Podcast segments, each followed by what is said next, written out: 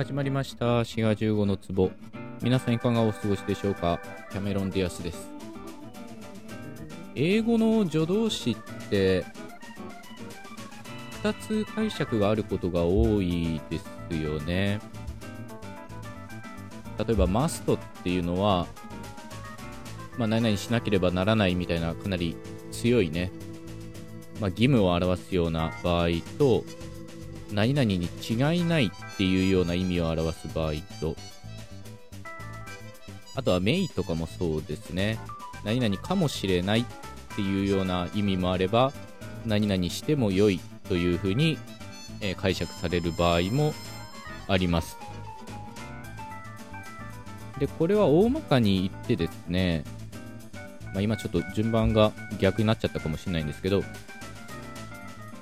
義務を表すものとその出来事の確からしさとか可能性を表す場合と2通りに分けられます。で、えー、前者をよく、まあ、義務的モダリティとか言うんですよね。英語だと deontic っていう言い方をします。で後者を、えー、認識的モダリティエピステエピステミックモダリティと言います。でね、僕はこのモダリティっていうのがすごい嫌いなんですよね。モダリティあるいはムードって言われることもあって、まあ、人によってはこのムードとモダリティをきっちり区別する人もいるんですけど、とりあえず今回はモダリティっていう言い方で統一します。でこれは何かというと、その発言っていうか言語っていうのは必ず客観的な事実っていうのと、まあ、こういうの命題とよく言ったりしますけど命題とそれに対する話者の判断や態度っていう2つの要素から成り立つっていうふうによく考えられるんですよね。で後者の話者の判断や態度っていうのがモダリティという言い方をよくします。なので、マストの、えー、何々しなければならないとか、メインの何々しても良い。まあ、こういうのは義務やあるいは許可っていうのを表してるっていうことで、まあ、その命題について、まあ、聞き手にこういうことをしなさいっていうふうに働きかけてるっていうことですよね。で、一方、マストの何々に違いないっていうのと、メイのかもしれないっていうのは、その命題に対する、まあ、確からしさとか、まあ、話者の主観的な態度が入ってるっていうことになっています。で、それぞれ義務的モダリティ、 deontic modality と認識的モダリティ、 epistemic modality という言い方をよくするんですね。滋賀15の壺英語ではこういうふうに、 must とか may とか、あるいは should とか、まあ、こういった助動詞は、義務的モダリティと認識的モダリティ、両方表しているということなんですけど、歴史的には、義務的モダリティから認識的モダリティが派生したっていうふうに考えられてるんですね。あるいは義務的な用法の方が中心的な用法で、認識的用法、はずだとかかもしれないっていうのは周辺的と、まあそういうふうにもよく考えられています。こういうふうに英語では、その命題に対する話者の態度っていうのは助動詞に現れるんですけど、日本語では文末に集中するんですね。まあ動詞ないし、述語の後にいろんな要素がくっついて、話者の心的態度、つまりモダリティっていうのを表します。で、日本語学だとね、あんまり義務的とか認識的みたいな言い方はせずに、対人モダリティと対人モダリティっていう言い方をします。でね、この辺がどういうふうに対応してるかっていうのは、いろんな研究があると思うんですけど、ちょっと今から日本語学の方の話をしますね。で、対峙モダリティっていうのは、まあ、さっき言ったこと、命題に対する話者の態度。で、対人モダリティっていうのは、聞き手に対する話者の態度ということになっています。例えば、彼はもうやってきたみたいだっていうのは、彼がもうやってきたっていうのが命題、まあ、ある意味客観的なこと自体で、それに対する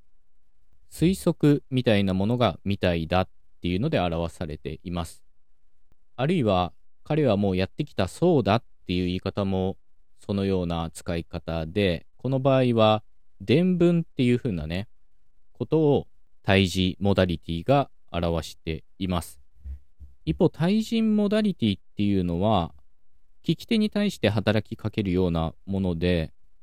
まあ、わかりやすいのは、修助詞ですかね。まあ、今のですかねのねがまさにそうなんですけど、まあ、確認とか、そういったものを表すのに、何々だねのねとか、よっていうのが使われます。で、このよとかねの使い分けっていうのも非常に面白いんですけど、まあ、こういったものが対人モダリティです。で、日本語で面白いのは、対峙モダリティの方が、より述語に近い方に現れて、対人モダリティ、聞き手に働きかける方が、より文末、述語の外側に現れるという特徴があるんですね。彼はもう来たみたいだねっていうふうに、彼がもう来たっていう命題があって、みたいだっていう対峙モダリティがあって、つまり命題に対する話者の態度があってから、ねっていうような修助詞、対人モダリティが現れるということになっています。で、この順番が入れ替わるようなことはないんですよね。こういうふうに一口にモダリティと言ってもですね、まず英語は助動詞だし、日本語は文末のなんて言えばいいんですかね。まあ、伝統的には助動詞とか、あるいは助詞とか、様々な要素で現れるしっていうことで、まあ、言語によってね、結構現れ方が様々なんですよね。